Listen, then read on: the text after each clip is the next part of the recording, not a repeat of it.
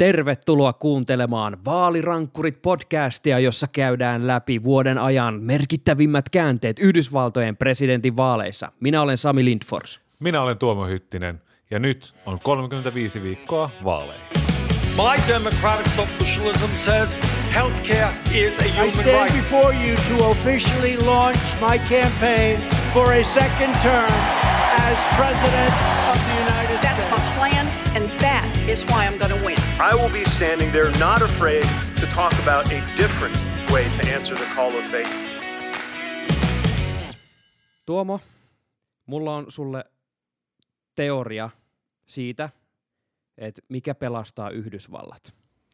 Kerro, mä haluan palavasti tietää tämän.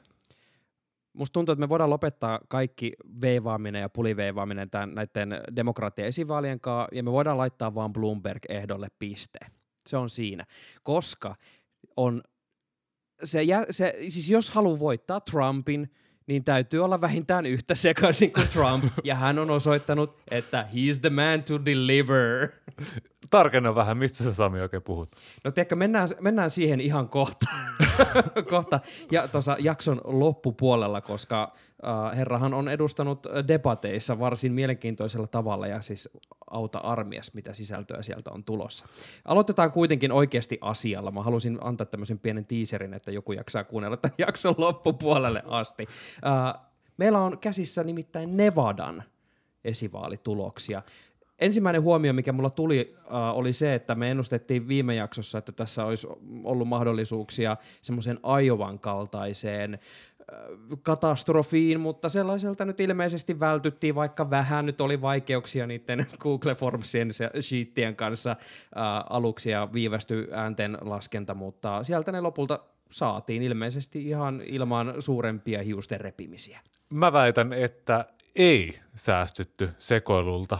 Ihan vaan sen takia, koska Bernie Sanders voitti niin ylivoimaisesti. Jo siinä vaiheessa, kun kolmasosa äänistä oli tullut, niin hänellä oli yli kymmenen pinnan kaulat Joe Bidenin, ja hän lopulta sitten voitti noin 26 prosenttiyksiköllä.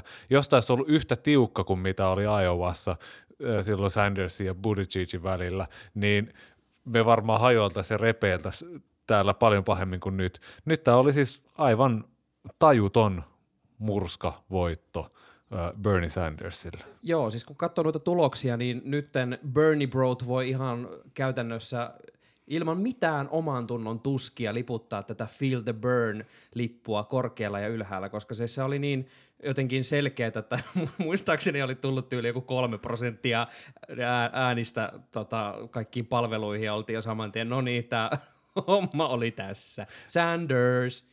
Kyllä, kyllä, ja siis 70 000 ääntä annettiin ennakkoon, ja se kyllä näkyy, että Berniehän voitti ne 70 000 ennakkoääntä, mitä tuli, niin hän voitti ne ihan ylivoimaisesti.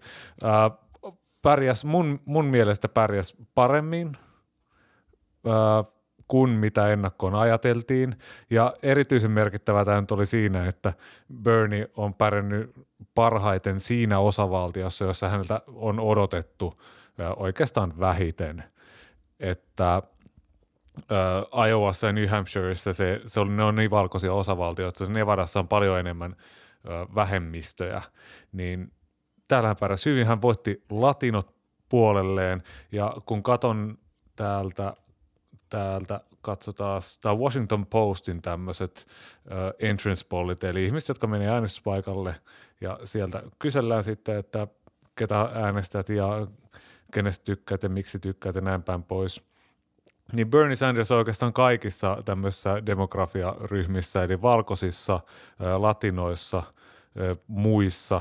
Hän on ykkösenä. Mustien joukossa Biden on ykkönen, Sanders on kakkonen. Ja oikeastaan kaikki muut ää, nuoret ää, on asioista, politiikasta samaa mieltä. Ää, Liberaalit, ää, itsenäiset, ää, terveydenhuolto, ää, tuloerot, naisten asiat, ilmastonmuutos, kaikki tämmöiset, näitä on ihan järjettömästi kategorioita, Bernie Sanders on ykkönen, Joe Biden on ykkönen kahdessa ikäryhmässä, yli 65-vuotiaat ja sitten mustat. Hei, nyt Et- mä ymmärrän sitä hänen tota, viimeöistä ö, tota, väittely taktiikkaa huomattavasti paremmin, jossa hän tuntuu unohtavan, kuka hallitsee Kiinaa ja mihin hän oikeastaan on hakemassa. se varmaan vetoo tuohon kohderyhmään entistä paremmin. Eli siis Biden, Biden äh, ei muistanut, että nykyään Kiina johtaa Xi Jinping. Hän puhui muistaakseni Deng Jinpingistä, joka oli joskus Kyllä siinä edeltäjä, kyllä. Joo, ja sitten, äh, sitten hän puhui muun muassa, että on nyt hakemassa senaattiin, joten on, onnea niihin skaboihin sitten. Biden näyttää var paljon vanhemmalta kuin mitä hän oikeastaan onkaan. niin me pitää olla oikeasti huolissamme Sandersista. hei, hei tiimi, jos, jos joku siellä tiimissä nyt jostain syystä sattuu kuuntelemaan, siis John tiimissä sattuu kuuntelemaan tätä podcastia, niin please niin tsekatkaa välillä, että onhan sillä kaikki ihan hyvin. Mutta mulle tuli tästä mieleen, siis tämä on ajatus, mitä mä en ole mistään lukenut ja mihin me varmaan palataan myöhemmin, jos Sandersista tulee demokraattiehdokas.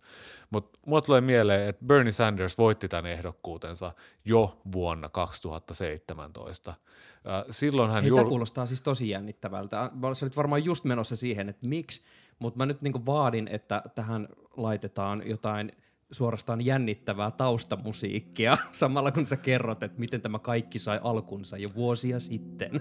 Siis Trumpin ensimmäisen kauden ensimmäisen vuoden aikana demokraat kävi vastaiskuun ja julkaisi oman tämmöisen terveydenhuolto-ohjelmansa senaatissa.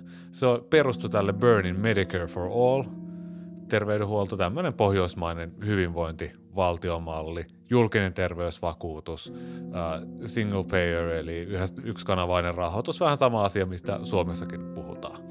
Ja Bernie esitteli tämän lakiuudistuksensa ja sai sen taakse muun muassa sellaisia nimiä kuin Cory Booker, Kamala Harris, uh, Elizabeth Warren oli siellä, Kirsten Gillibrand, kaikki senaattoreita, joista tuli presidenttiehdokkaita.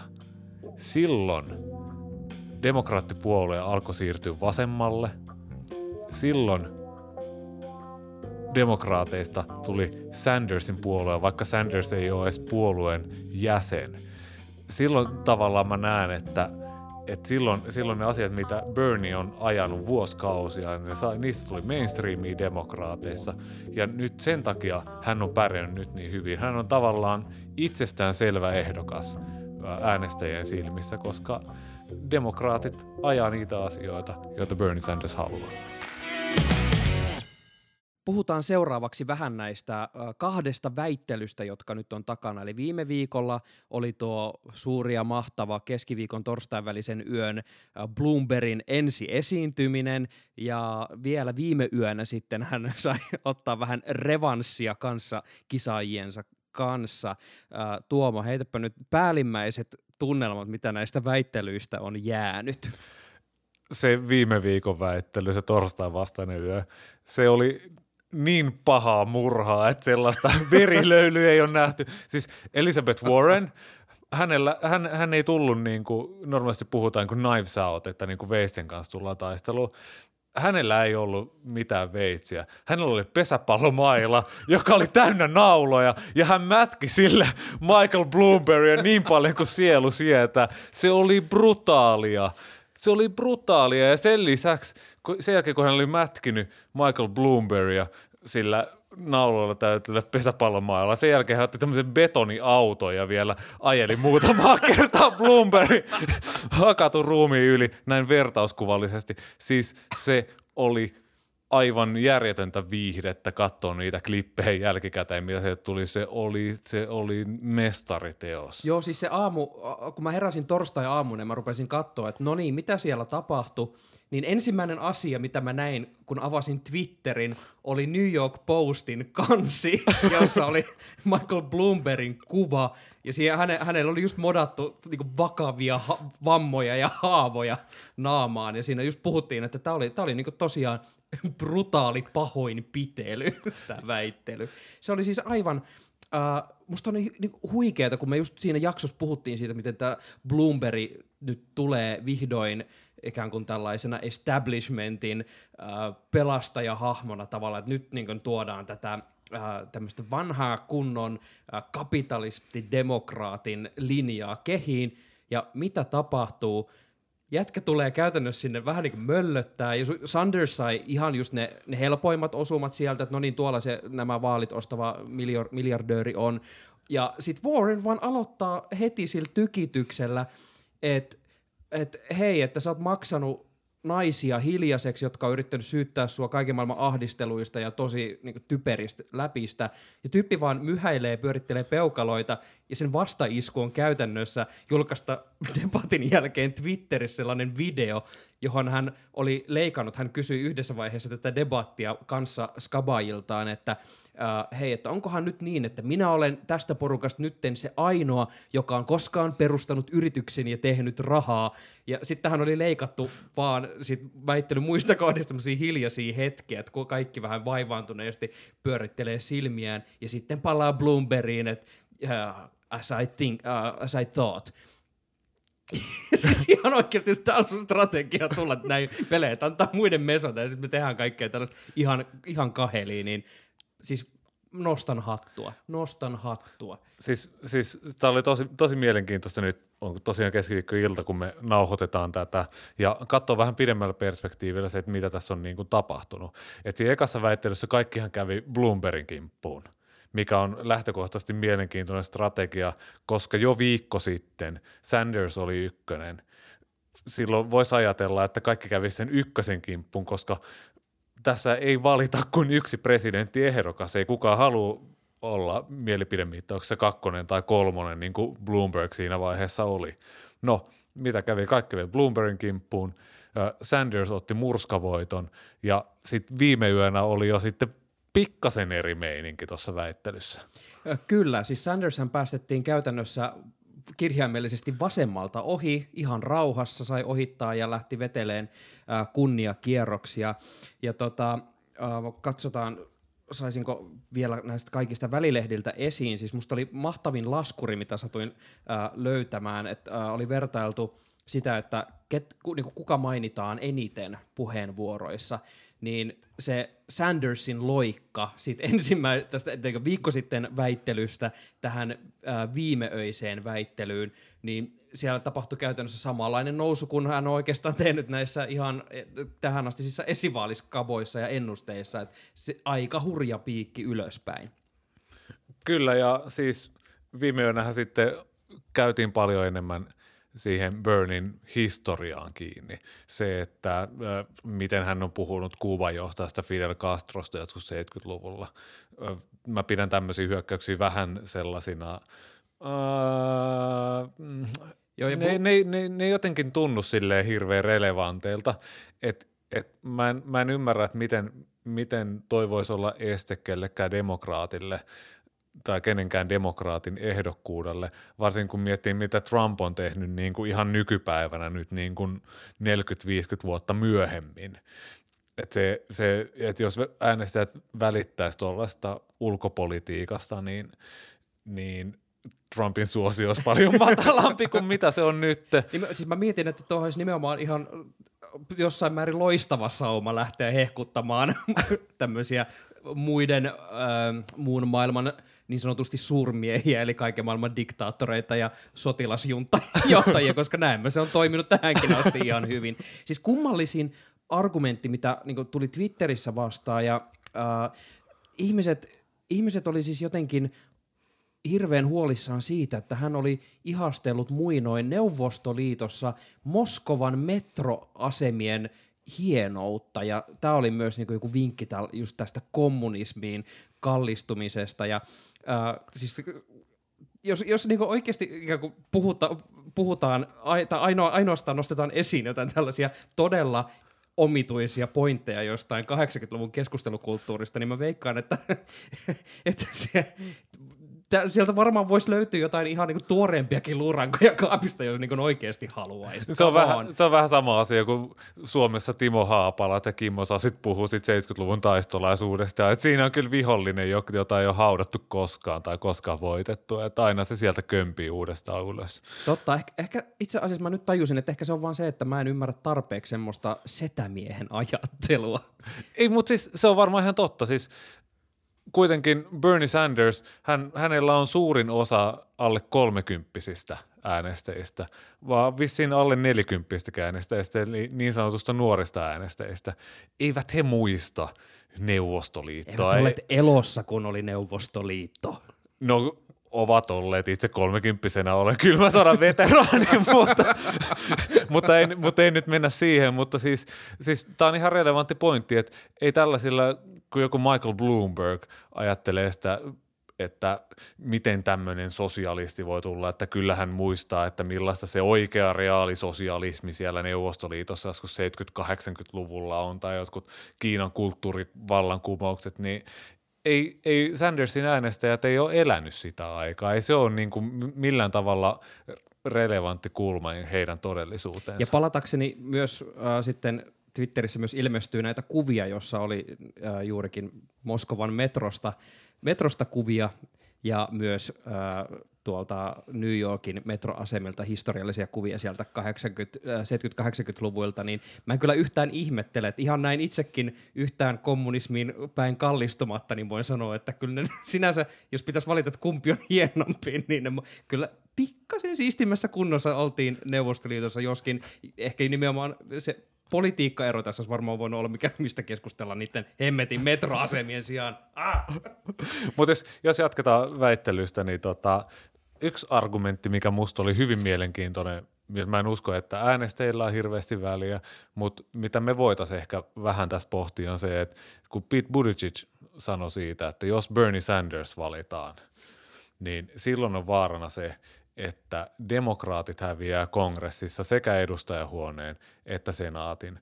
2018han demokraatit otti edustajahuoneessa varsinaisen murskavoiton ja silloin tämmöiset Aleksandra Ocasio-Cortez ja Ilhan Omarin kaltaiset tämmöiset vasemmisto, tämmöiset melkein niin kuin Suomessa olisi demareita, niin he olivat paljon valokeilassa, mutta todellisuudessa kiitos tälle voitolle on tällaisille moderaateille demokraateille, jotka otti ihan tämmöisissä perus keskilännen osavaltioissa voittoja.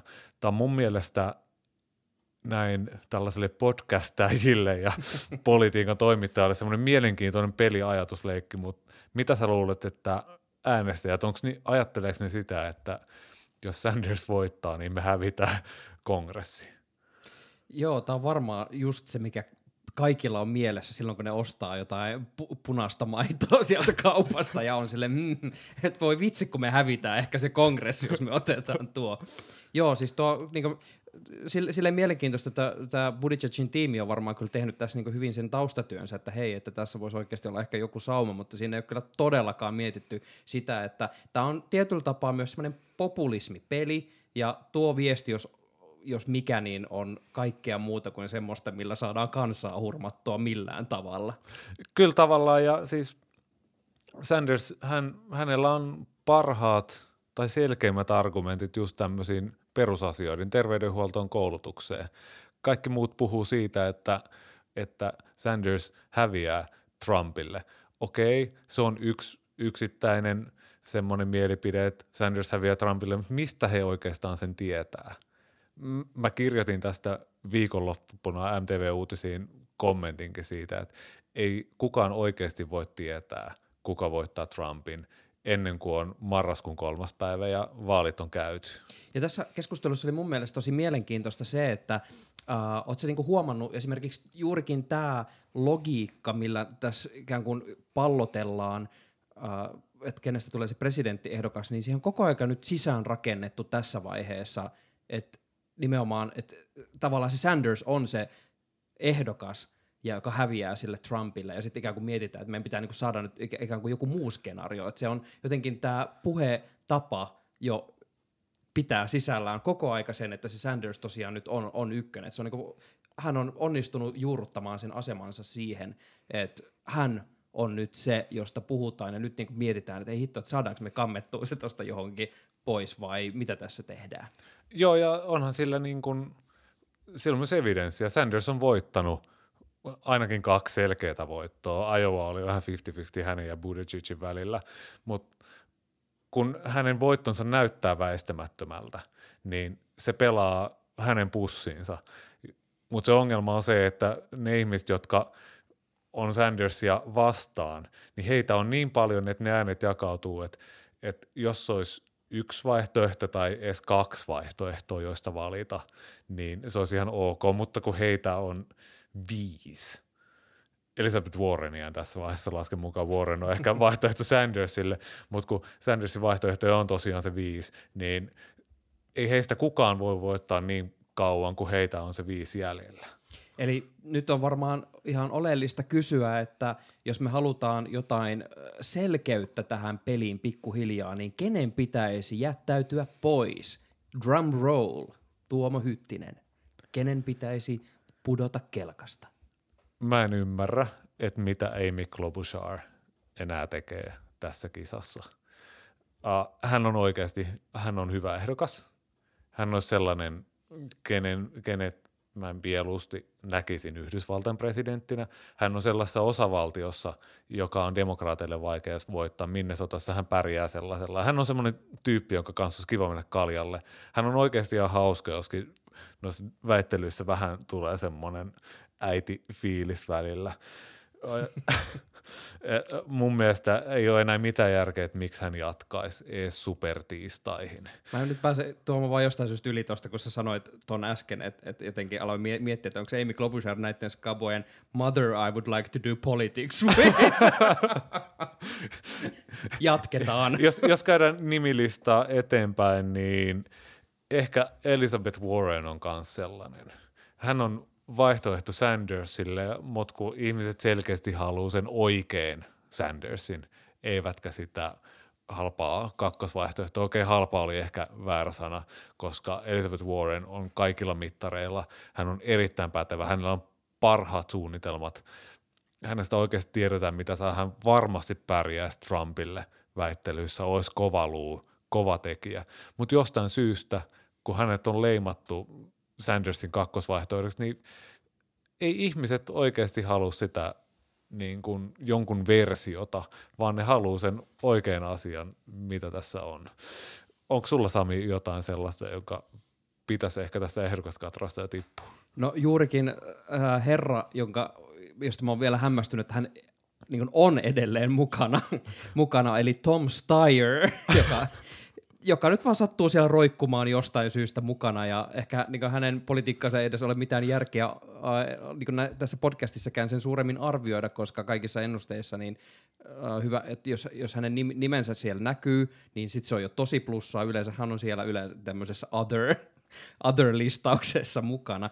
Äh, New York Timeshan kommentoi tätä viimeöistä debattia su- suhteellisen tylysti, että äh, New York, tällä New York Timesin raadilla ei ole mitään pahaa sanottavaa herra Steyerista, mutta karu totuus on se, että heillä ei oikeastaan ole mitään sanottavaa Steyerista, mikä kertoo aika paljon siitä, että missä asemassa hän on, ja ehkä hänen olisi syytä mennä läpsyttelemään Bernie Sandersin kanssa sinne kulissien puolelle jatketaan Tom Steyerista. Nimittäin lauantainahan käydään Etelä-Carolinan osavaltiossa esivaalit. Ja tämä on ollut semmoinen Joe Bidenin semmoinen palomuuri, että jos Joe Biden ei täällä pärjää, niin hän ei pärjää sitten missään.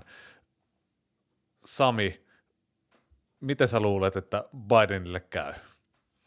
No siis tää, nyt sä työnnät mut ihan oikeasti bussin alle, koska mä oon miettinyt tässä näitä skaboja kattoessa oikeasti, että Biden, joka lähti kuitenkin ennakkosuosikkina nä- tähän koko kisaan ennen kuin oli niinku oikeasti mitään esivaaleja, mitään debatteja käyty, ja piti olla semmoinen va- varmanakki käytännössä, että hän on lähinnä, että hänelle etsitään haastajaa. Niin nyt musta tuntuu, että mä en enää edes ajattele koko Biden ja muuta kuin, että silloin kun hän horisee jotain todella omituisia siellä, kuten että on hakemassa senaattiin tai unohtaa, että kuka hallitsee nyt missäkin ja mi- mi- mihin aikaan. Ää, siis mä oletan, että siellä Etelä-Karolainassa hänen äh, täytyy pärjätä ja oletettavasti pärjääkin, mutta jostain syystä näistä, kun katsoo kaiken maailman ennusteita, niin äh, ei se mitenkään semmoista hirveätä hekumointia näytä olevan supertiistain osavaltioissa oikein missään. Joo, no just olit ihan oikein sanoit tuosta Etelä-Karolainasta, että hänen pitäisi pärjätä sieltä. Uh, meillä on nyt tässä edessä 538in tämän päivän keskiviikon mielipidemittausten keskiarvot. Siellä on Biden ykkösenä 30,4 prosenttia, Sanders kakkosena 22,6 prosenttia, eli tämmöinen 8 prosenttiyksikön kaula. Sen pitäisi riittää Bidenin voittoon. Mutta sitten on ongelma nimeltään Tom Steyer, josta hetki sitten puhuttiin. Hänellä on 12... Musta on ihanaa, että hänellä on vihdoin joku rooli. Eli hänellä on 12,8 prosentin kannatus Etelä-Karolainasta ja Etelä-Carolina on semmoinen osavaltio, mihin Tom Steyer on pistänyt paljon paukkuja. Et se, on, se on hänen se paikka, missä Steyerin pitäisi pärjätä. Ja nyt se näyttää lähinnä siltä, että hän tekee kiusaa Bidenille. Eli hän vie Bidenilta ääniä, joka saattaa sitten johtaa siihen, että Sanders tulee ja vie myös tämän osavaltion, jonka, jonka piti olla niin kuin Bidenille ns. varmanakki. Öö, nyt mitä katson tuossa Nate Silverin twiittejä tuli tuossa hetki sitten, niin hän sanoi, että on käytännössä ennusteiden mukaan kolme mahdollisuutta. Joko Biden voittaa ylivoimaisesti, joko Biden voittaa pienellä marginaalilla tai sitten Sanders voittaa pienellä marginaalilla. Ne näyttäisi olevan nyt lauantaina se, että miten tässä käy. Ja jos Sanders voittaa, niin mun mielestä Joe Bidenilla ei ole mitään järkeä jatkaa supertiistaihin. Totta kai hän jatkaa supertiistaihin, mutta mut se on sitten siinä, jos Biden jää kakkoseksi. Jos hän voittaa, niin sitten saattaa tulla semmoinen comeback kid tarina, narratiivi, mitä Bidenin kampanja yrittää pelata, ja se saattaa olla ihan sitten, sitten ok Bideninkin osalta. Joo, se, se mua oikeastaan eniten huolettaa, että äh, jos, äh, jos sieltä Etelä-Karolainasta tulee vaan sellainen ihan ok tulos, niin riittääkö se enää Bidenille, koska tavallaan jos vertaa siihen, että Sanders tavallaan tuntuu, että siellä vaan laitetaan lisää pökköä pesään ja tavallaan se hönkä on niin tosi iso, niin pystyykö Biden tavallaan enää pärjäämään tätä koko kisaa sillä, että tehdään semmoisia just ihan ok kädenlämpöisiä suorituksia? No hehän on vaihtanut kampanjassa myös tämmöiseen niin kuin kädenlämpöiseen retoriikkaan. Aiemmin puhuttiin siitä, että se, niin kuin Etelä-Karolaina on ihan varma, että katsotaan, miten supertiistaina käy. Nyt oli sille win is a win – oli se kampanjan viesti, mitä, mitä Biden sieltä antoi. Et aiemmin hän on ollut silleen, että oho, mennään suon yli, että heilahtaa. Nyt on silleen, että no, jos nyt päästäisiin sen suon yli, on vähän niin kuin ollut se viesti. Ja tuossa väittelyssä, mikä viime yönä oli, niin siellä hän puhui vaan, että we're gonna win. Sitten kun toi joka moderoi näitä väittelyjä, oliko CBSn toimittaja kysyi sitten häneltä, että ää, aiotko tippua kisasta, jos häviät, niin Biden ei vastannut siihen mitään, vaan sanoi vaan, we're gonna win, eli tuntuu, että hän on todella paineessa siellä. Ja jos viikonlopun jälkeen aika-ajot on vihdoin ajettu, niin supertiistaina ensi viikolla päästään vihdoin ajaa niitä kisoja, joissa voidaan vielä ohitella siinä shikanissa ohitse ja rysäyttää niitä autoja sinne penkkereille niin kovaa kuin lähtee. Eli Tuomo, supertiistan oikeastaan sitten nähdään, että kuka on kuka, millaisissa asetelmissa sinne lähdetään. Joo, mä tein tämmöisen kutsun tätä kässärissani autismiluvuiksi, eli eilen illalla oli vähän aikaa siinä, niin laskeskelin 538in keskiarvoista, että heidän ennusteistaan, että, että paljon sieltä on niin kuin delegaatteja tulossa kullekin ehdokkaalle. Ja laskin, että näistä onko 13 osavaltiota, niin sieltä Bernie Sandersille ennustetaan voittoa kaikista muista osavaltioista, paitsi Alabamasta. Siellä voittaisi Joe Biden. Ja delegaatit menisi jakoon sillä tavalla, että Sanders saisi 43 prosenttia delegaateista, eli 573, Joe Biden 223, Michael Bloomberg 245, Elizabeth Warren 118, Pete Buttigieg 84 ja Amy Klobuchar 29. Ja mä oon taas vähän pettynyt, että edelleen Tom Steyer ei mahdu näihin laskelmiin. niin täytyy muistaa, että siellä on se 15 prosentin äänikynnys. joka pitää ylittää, että saadaan näin. Ja kun mä katson näitä, että täällä 1, 2, 3, 4, viisi ehdokasta olisi saamassa delegaatteja, keskimäärin viisi ehdokasta per osavaltio, se tuntuu aika korkealta. Eli nämä delegaatit saattaa jakautua vielä epätasaisemmin kuin mitä tässä on esitetty.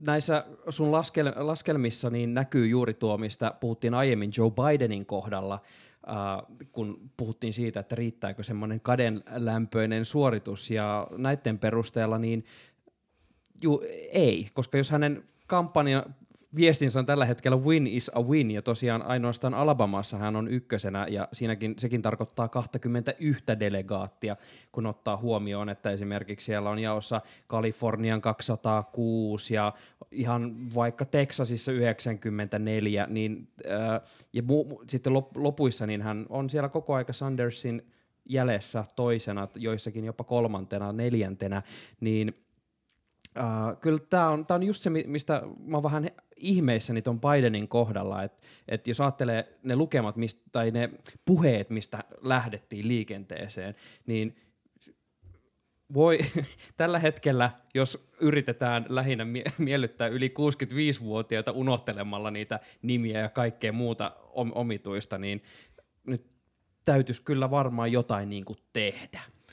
Kyllä, mutta sitten taas New York Timesin tämmöinen vaalianalyytikko kuin Nate Cohn ää, katteli näitä samoja lukuja eilen illalla täysin sattumalta samaan aikaan ja sanoi, että että Kalifornia on se osavaltio. Siellä on yhteensä reilut 400 delegaattia jaossa, niin ö, Bernie Sanders on epäilemättä vahva siellä.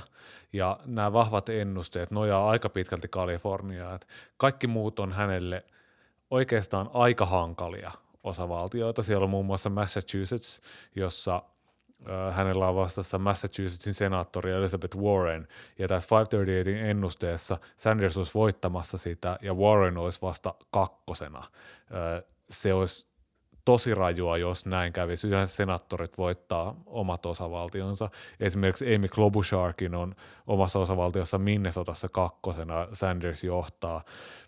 Se olisi tosi erikoista jos näin kävisi. Amy Klobuchar on hyvin suosittu Minnesotassa, ja kun katsoo näitä 538 ennusteita, niin Amy Klobuchar olisi saamassa ainoastaan Minnesotasta delegaatteja, mikä olisi mun mielestä ehkä yllätys, mutta toisaalta kun katsoo, että tuolla on aika paljon tuollaista keskilännen, etelän osavaltiota, tietysti myös Amerikan Samoa mainittu tässä podcastissa, niin tota, ehkä se, ehkä se Klobuchar – ei kuitenkaan pärjää siellä, samoin kuin Buttigieg on aika pohjilla melkein kaikissa osavaltioissa.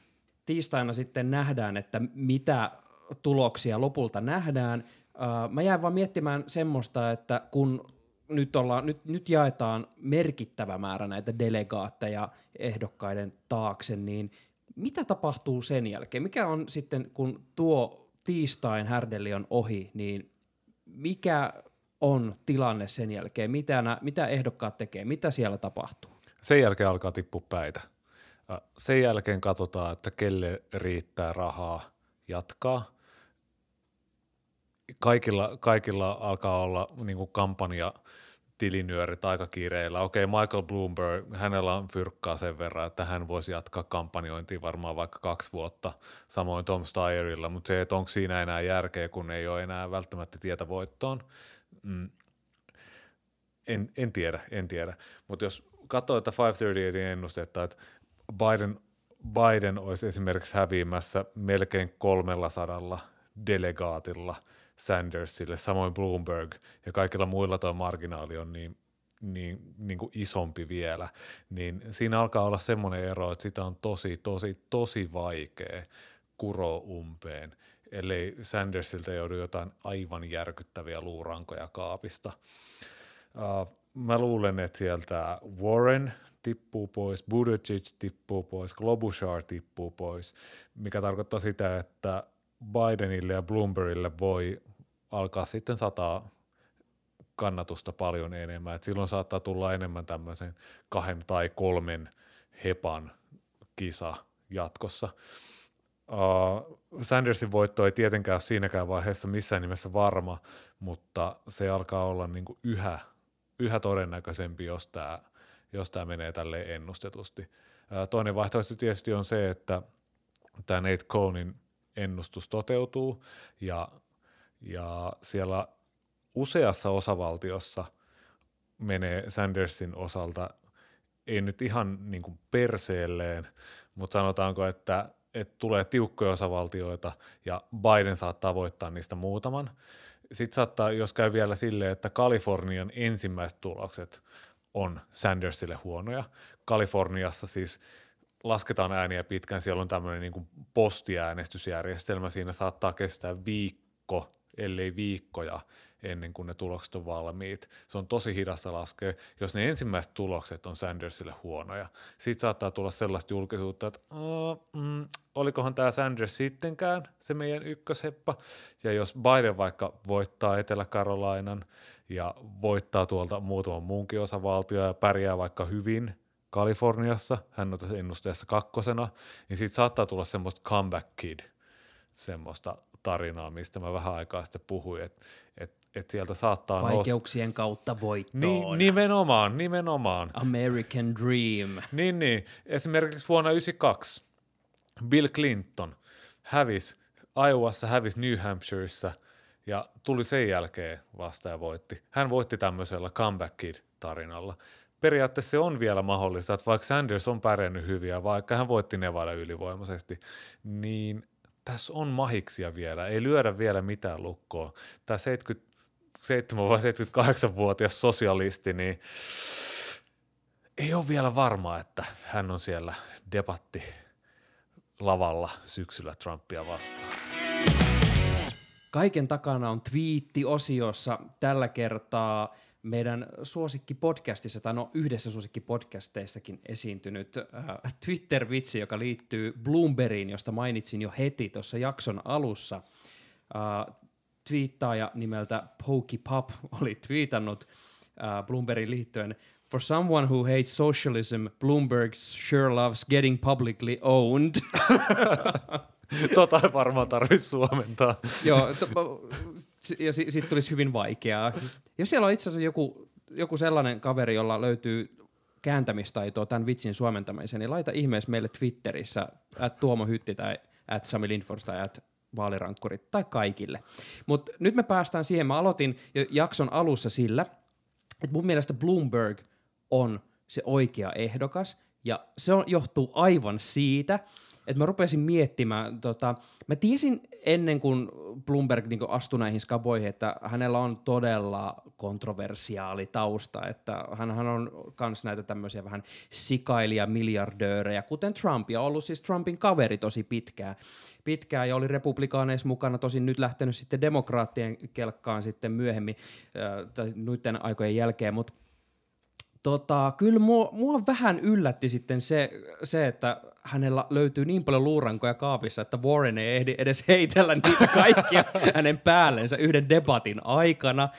Uh, aikana. Ja sitten mä rupesin vaan miettimään sitä, että uh, jos todella monet ihmiset on valmiita menemään semmoisen Trumpin kaltaisen hahmon taakse, niin ja sitten sieltä löytyy myös sitä väkeä, jotka eivät välttämättä ha, niin kuin, välttämättä tykkää kaikesta, mitä Trump tekee, mutta se on nyt ehkä, ehkä mieluummin kuin sitten jotain tuollaista sosialismiin taipuvaa Sandersia tai jotain muuta, niin mitä jos heitetään vaan Trump, mutta demokraattina ehdolle, niin saadaan semmoinen täydellinen kompromissi, saadaan semmoista totaalista sikailua, mutta demokraattipuolelta. Kun homma ratkaistu, kansa yhdistyy, end of polarization. Ja mä nyt vielä perustelen Tuomo sulle, mä pistän sut pelaamaan peliä, että minkä takia uh, tämä Bloomberg on täydellinen. Voi tämän, Jeesus. tämä on tämmöinen demokraatti, äh, demokraatti-Trump-hybridi. Mä löysin poliitikolta tällaisen aivan mainion. Uh, he, tulivat, he olivat siis havainneet samoja asioita kuin minä ja luoneet tällaisen pelin Who Said It First? Trump versus Bloomberg. Ja tota, Aloitetaan ensimmäisestä kohdasta. Let me put it this way. I am a single straight billionaire in Manhattan. What do you think? It's like a wet dream. Trump. Tämä on Mike Bloomberg. Hän totesi näin Guardianille vuonna 1996. Seuraava. If we were going to build our business, we too needed a personality. The obvious choice, me. Bloomberg.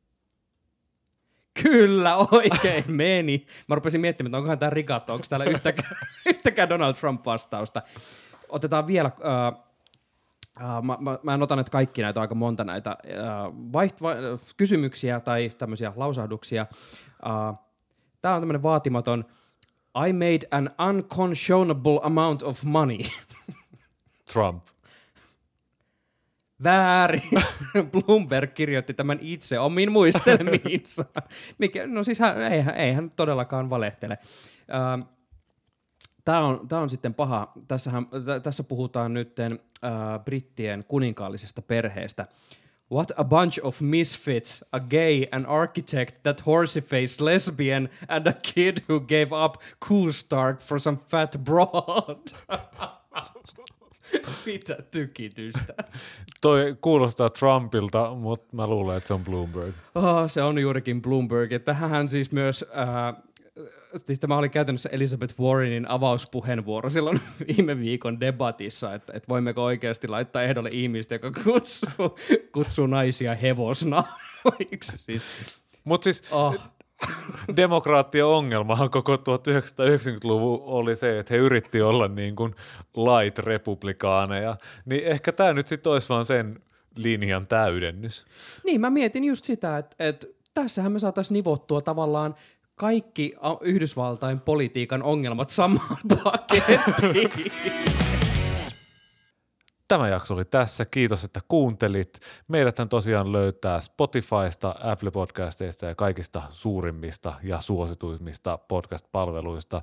Myös Anchor FMstä, jossa on sellainen hieno toiminto, että jos meille haluaa jättää vaikka ääniviestiä, terveisiä, hyviä pointteja, huonoja pointteja, äänen muodossa ja sinulle on ok, että niitä julkaistaan tässä ohjelmassa, niin laita ihmeessä meille. Se on hieno toiminto, jota mielellämme hyödyntäisimme. Kyllä, ja suositelkaa ihmeessä podcastiamme kavereille, jos satutte tällaisesta pitämään, ja kavereistasi löytyy jotain, jolla on kans sellaista pientä kutkutusta tehdä Exceleitä, Exceleitä kannatusluvuista yön hämärinä tunteina, niin laittakaa ihmeessä jaksoa jakoon, ja äh, laittakaa meille myös Twitterissä kommentteja, at Tuomo Hytti ja at Sami Lindfors, at Vaalirankkurit. Näillä meidät tavoittaa ja keskustellaan lisää. Ensi viikolla käydään läpi supertiistain tuloksia.